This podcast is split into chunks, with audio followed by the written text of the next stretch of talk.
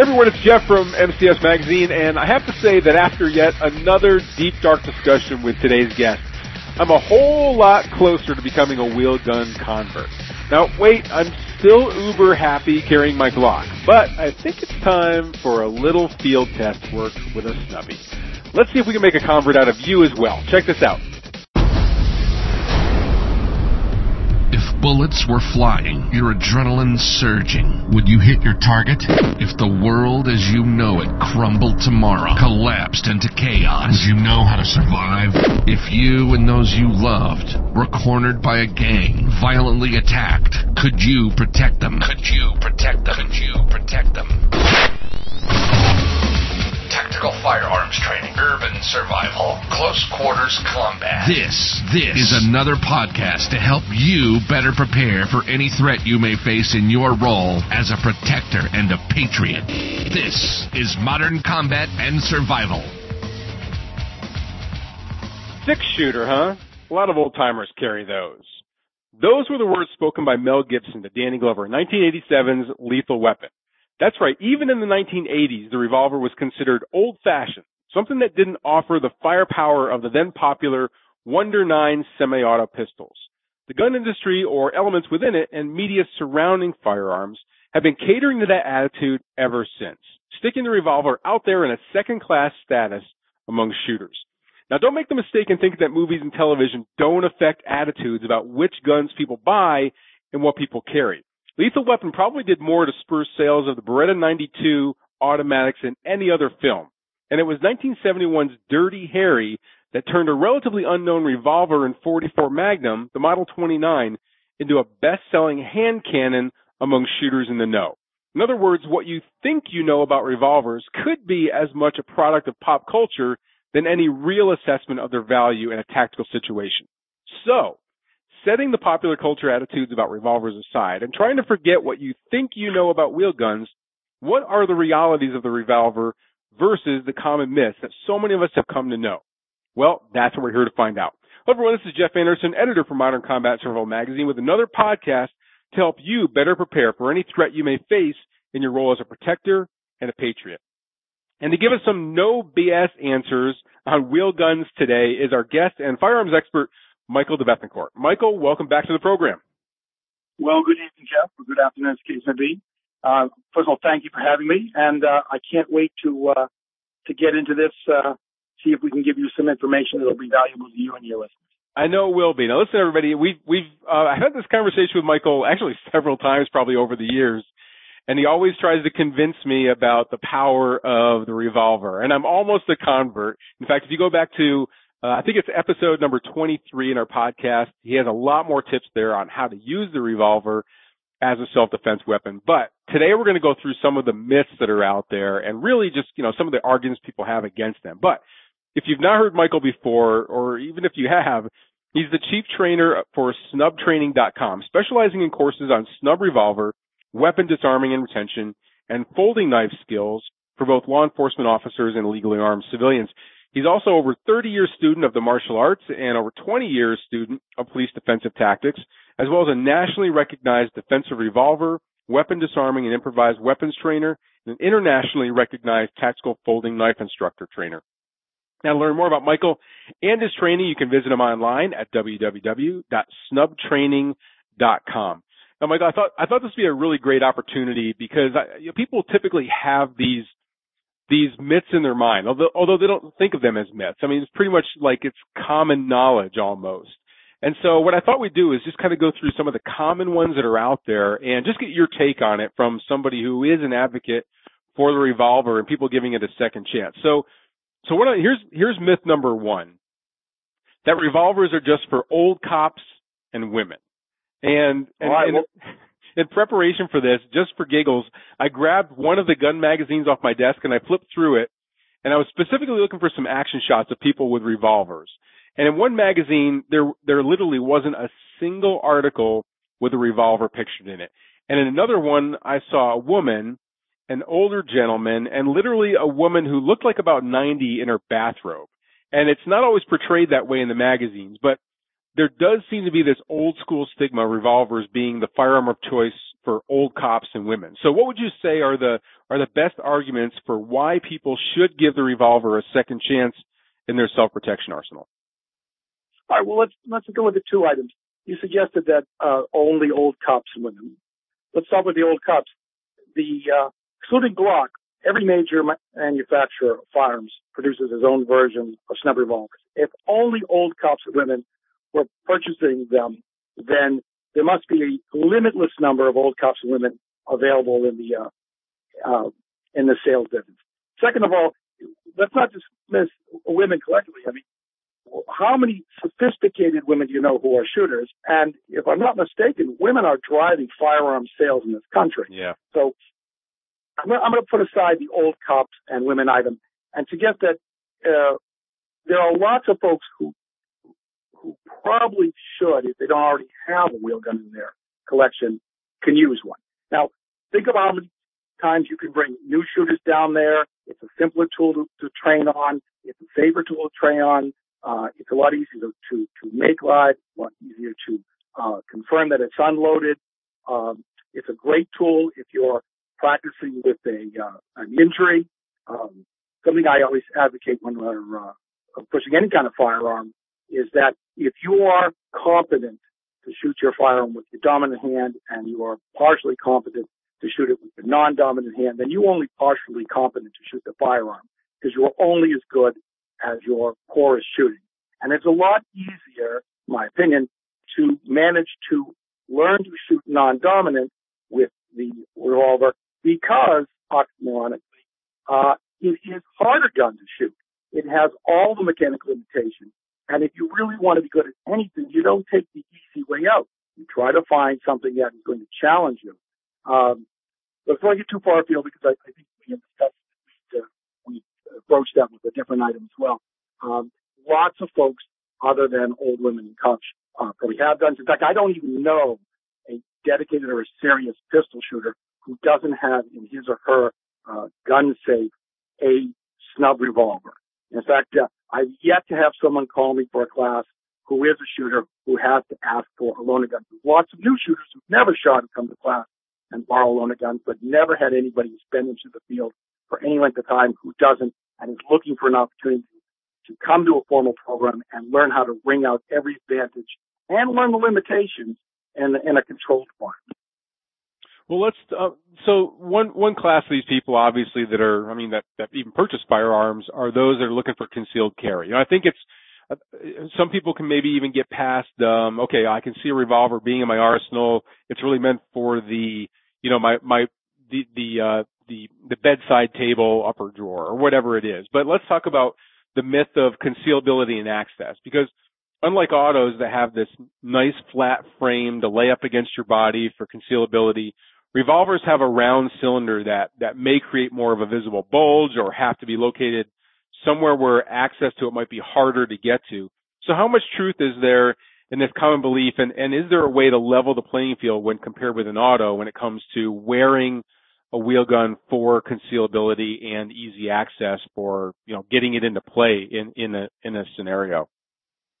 Well, I suggest that both of those are inaccurate.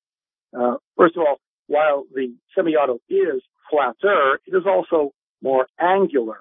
And I'm willing to bet you don't know another shooter, and yourself included, who hasn't seen someone with a semi-automatic on a dominant hip with a shirt that's largely one size too small for what he needs to, and the printing element is glaring.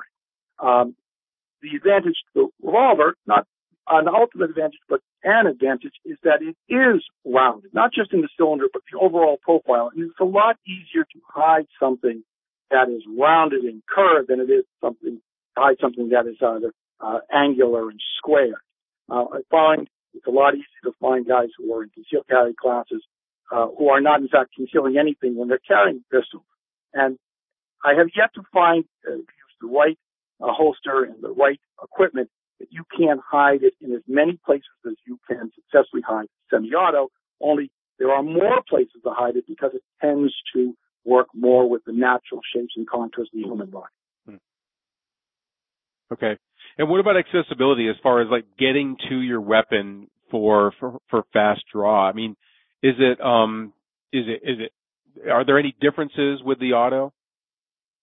Well, I, I make a point on occasion. I don't, uh, not everyone always agree, but it's something you can test for yourself. When you have a flat surface up against the body, and you, like the semi-automatic pistol, when you're trying to reach for it, you have to put a little bit more effort to get yourself, uh, your, your thumbs, uh, between your body and the weapon because there's no space. Now, I'm not suggesting this is something that, uh, you, you can, you have to give a lot of effort, attention to, or you can, you can't disregard entirely. But because the cylinder is pushing the weapon slightly farther away from the body, it creates a natural opening for reaching down and accessing the weapon. Um, now, there are any number of semi-automatic shooters who are going to be faster at drawing their concealed weapons than I am uh, drawing my wheel guns. But I will bet that uh, if given equivalent uh, equipment, you can draw the wheel gun faster than you can draw your semi-auto. And I know that I can certainly draw my wheel gun faster than I can draw my semi-auto. This is not to include exposed holsters that an officer might wear. I'm talking about the concealed carry equipment that most of us carry. Yeah. Yeah. Okay. All right. We've been talking with Michael DeBethencourt of snubtraining.com about the misconceptions people have about the power and effectiveness of a revolver as a self-defense weapon. We have a few more myths to get to, including the more is better debate and why the wimpy little round capacity revolvers suffer from might not be as big a challenge as you may think. Or maybe it is. We'll find out. The truth about revolver wheel gun stopping power versus the common semi-automatic performance test and whether the chunky grips and frames of the snubbies and revolvers will truly detract from shooting straight and accurate. But first, check out this special message. Are you a proud defender of the Second Amendment? Are you tired of your whiny sister in law's liberal tantrums about the need for more gun control? Are you infuriated with government gun grabbers trying to strip you of your God given right to own a nuclear bazooka? Well, my fellow patriot, it's time for a smackdown. Smackdown. In our free 2AD Smackdown debate guide, you'll discover how to win any gun control argument armed with three questions. That's right. Just ask these three simple questions and watch as that smug little smile disappears from their little face of even the most ignorant know-it-all liberal. Plus, you'll discover easy fact-based can't lose crybaby comebacks for the most common myths, misinformation, and outright lies like gun shows are the criminal's flea market. Countries with tighter gun control have lower crime rates. Banning guns protects our children. More control keeps guns out of the hands of crazy people. And a whole lot more. Arm yourself now with the ultimate argument winner by claiming your free copy of 2AD Smackdown. Visit www.2adsmackdown.com. That's the number two, adsmackdown.com. And now, back to our show. Okay, we're back with Michael DeBethencourt of snubtraining.com. Discuss the poor, mistaken reputation of the wheel gun as an effective self-defense weapon. Now, Michael's on a tear going through all these myths, so let's not stop him. Let's jump right back into the interview now. Now, Michael, there's this myth of obviously the reduced capacity. I mean, this probably is one of the biggest debates out there is, you know, more, it's the more is better thing. We've all heard stories of, of multiple rounds not being able to stop an attacker. And, and that feeds that more is better scenario when it comes to how many rounds you have available to stop a threat. Now, since the typical revolver only carries six rounds, w- wouldn't this make it a less reliable cho- choice than, say, an auto that can hold 10 or more rounds? Well, I don't think the issue is reliable, but I understand what your question is. And to quote the, the great and sadly late uh, Paul Gomez, the more rounds you have, the longer you're in the fight. But whenever the question comes up about capacity, I'd like to change the uh, the way you frame that question. There there are any number of stories of individuals taking large volumes of rounds and still continuing. And the point I try to make whenever I'm teaching is that it is not so much the number of rounds that you can deliver. It is the motivation of the individual that you're dealing with. And the shortest answer I can give you is that if I tell you I'm going to steal your car, the enthusiasm you're going to bring to stop me if I'm armed is going to be at a certain level. If I tell you that I'm going to take one of your children, then the enthusiasm you're going to bring to prevent that is going to go through the roof. And you're not going to be nearly as impressed with what I bring to prevent you. Because if you have sufficient motivation, it won't matter if I'm threatening you with five or 50 rounds. You're going to see that it doesn't come to pass. You have almost no control over the motivation someone coming at you with.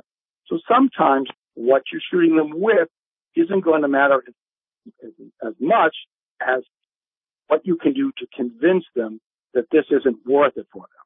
Does that make any sense? Uh, I'm I'm going there with you. Keep going. All right. There are any now. Let's do this, uh, and we'll, we'll, we'll bring it full circle. Okay. We're probably all aware of stories of servicemen overseas who have reported that when they would point firearms at individuals they're trying to get to, to comply, they get no response because people had guns pointed at them before. But with the introduction of lasers on the weapons, suddenly you get a different reaction because people are convinced that you are actually singling them out and now they have skin in the game, if you would. Well, there are any number of occasions where you can point a pistol at someone and there's something visceral about not seeing the ammunition. There are also anecdotal evidence and stories of the officers who point real guns at bad guys and suddenly it becomes more visceral. And when that wheel starts to turn and you can see the ammunition lining up, then you get a different reaction. Now, I'm not suggesting any of this is going to mitigate the fact that there are fewer rounds, but it is both a cliche and true that it isn't so many rounds that you fire, it's how many that you can lay on target. And I think we all know that the longer that you're firing, the less accurately you're firing and the fewer rounds you can often put on the target. Yeah. I mean, bottom line, I think, and we, and we talk about this a lot, you know, that it's not as much about the gun and you, and you can fit whatever, it doesn't matter what kind of gun you're talking about, but it's, it's really about your tactics and the other things that go before you even pull the trigger that make the most, that, that make the biggest difference, especially since when we look at the, the percentage of, of fights, like the distance that they actually happen, you know, are mostly going to be in that close quarters range. And we've seen this time and time again with real stories that criminals aren't stupid. They're going to be right up on top of you. And, you know, so it, it's going to, it, it's, it's really more about how you fight with a gun rather than the gun that you're fighting with. This is so true. And, and look, I, I, I don't want anyone to, to, to leave with the impression that I'm advocating that the wheel gun is superior to the pistol. That fight has long since come and gone. What I'm suggesting is there is an enormous number of advantages on certain circumstances with the wheel gun, and all I'm trying to do is gather up as many of those before we lose them from all the men and women the decades before who gathered them up and put them in a unified location. Hmm. Uh, certain circumstances, special circumstances, special occasions, it's an appropriate tool. Well, let's talk about the myth of, of stopping power and having lower stopping power. One of the factors that determine the stopping power of a firearm is barrel length. And unless you're dirty Harry and you're carrying that, that giant 44 Magnum revolver in a shoulder horse holster, you're typically going to have a shorter barrel revolver for everyday carry. Now, I know you're a big fan of snubbies, but some people may argue that the shorter barrel could detract from the ammo's ability to stop the attacker. What's your, what's your thoughts on that? Well, there's certainly a relationship between the kind of velocity you get and the barrel length.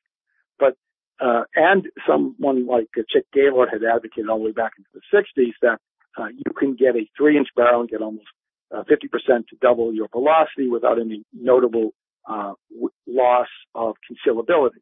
So there's lots of ways around that. But there's also advantages you can get with a shorter barrel gun that you don't generally get with a longer barrel gun.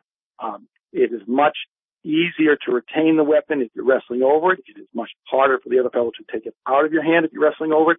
We, we tend to live in smaller areas. It's much easier to move the gun from inside a confined area like a car. It is much easier to work if you're in a confined area like a office cubicle or a uh, elevator. Um, it isn't just the barrel length effect on the bullet, it's the barrel length effect on your ability to fight with the gun that I tend to believe tips it in the favor of the shorter barrels than the longer ones. that's like the best argument that I've heard. I think, and I've talked with you about this quite a bit, but uh, that's like the best argument I've heard because I can visualize all of that. we talk about like the, the, you know, I just got done saying that it's really about how you fight with the gun, but your environment's a big part of that. And there are some advantages, like you just said, to, um, to the shorter barrel length. Let's talk about the, uh, the myth of reduced accuracy. And anyone who's ever shot both a semi-auto and a revolver know that there's there's just a different feel when it comes to the two. Like if you if if if somebody is not used to shooting a revolver, when they first pick it up and they go to shoot it down range, then it, it's just it's going to feel different, especially if you're if you're very well practiced with that semi-auto. And I'm and I'm sure those who are used to getting accurate shot groups at the range with their auto don't necessarily have that same level of confidence if they were to shoot a revolver. So is that just a matter of practice makes perfect, or is there a significant difference in accuracy between revolvers and autos? Well, my experience has been that both, especially in state of the art equipment, are exceptionally accurate. The hiccup tends to be that we believe that one or the other is less accurate, and then we produce the result we're looking for. A common practice when we do my classes is that I will bring folks down and we'll set up targets, generally something like a two foot square target and set it off at 25 yards and 50 yards. And initially people look at you like, this is impossible. I have a, I have a two inch gun. Well, I try to convince the folks that if they'll do their part, the gun will do its part. The gun doesn't know whether your target is two foot square at 50 yards or two inches square at 50 inches because it's going to launch the projectile. If you keep your sights aligned and you can press the trigger without uh, taking the sights offline, you will get round after round after round. And one of the most rewarding aspects of teaching folks how far these guns can actually get is that those who can get 80 or 90 or 100% of their rounds at 50 yards, we will, conditional on the range and the range rules, bring them out to 75 and 100 yards. And I've never had in all the years I shot folks who could not shoot 100% at 50 yards, who couldn't do 70 to 80% at 100 yards. Now, that's not just a trick. There's also a reason you want to be able to do that. There's a reasonably famous case involving uh, a gentleman in Florida who was uh, attacked by another fellow, um, and in the course of defending himself, the bad guy turned on the good guy with a two-inch revolver, and the defender protected himself. Well, he was subsequently charged, and one of the arguments the court made was that as an experienced shooter, he should have known that the gentleman with the short revolver could not possibly have reached out at 40 feet to hit him with the revolver. Now, if you have had an occasion to go to the range and shoot under proper supervision at 50, 75, and 100 yards, and you put round after round anywhere from 100 down to, let's say, 60%, then you can certainly give that the lie if it ever comes up in court. It's also nice to know exactly what the outer limits of the gun's capability are and yours. So that if you are shooting at a match or a local event and the targets are 15, 20, or 25 yards away, you can tell yourself, listen, I put 60% at 75 yards. I can certainly do much better than that at 25 or 30 yards. And you're going to feel more confident with the tool that you have, and you're going to feel more confident with your performance. Yeah. Yeah, we talk about that a lot, the reasonable man theory and what you know before an actual event and how that's the most critical thing. And so that's a really good that's a really good example of how both the a myth can be thrown out there and and potentially at your detriment in a courtroom, how you can also overcome that with your own actual experience. So I love it. Awesome. Well, Michael, thank you so much. I really appreciate you um, taking some time. I know you're out there on patrol and everything, and everything's. Uh, so I appreciate you taking your dinner break and, and giving us a little bit of time here to talk about these things. And um, I, I promise you, someday I am going to get one. I just have to save up for it and get my wife's permission at the same time. So uh, one day the stars are going to align. but uh, but thanks a lot. I really appreciate your time. Um, All right, Kevin. I appreciate the time. Yeah. Uh, listen, everybody, you definitely want to go over and check out. I mean, I, whether you're a wheel gun aficionado or you know convert or not, uh, Michael's. It's not just the uh, the the tactics that, or that's not just the the advice that Michael has about um, his advocacy for wheel guns, but also the tactics that he puts into it. Uh, he's got a he's got a really great booklet out now on tips that you can use for snub nose training, and they work really well no matter what you actually carry for a firearm. So there's some really great advantages in there for for snubbies and and for revolvers, but then also his tactics are all the way around the entire tactical spectrum from folding knife and everything. He's got a lot of great training. He's been doing this for a bazillion years now. I think it's pretty close to a bazillion. Uh, definitely check it out. Go over to his website at www.snubtraining.com to check it out. Until our next Modern Combat Survival broadcast, this is Jeff Anderson saying train hard, stay safe, prepare now.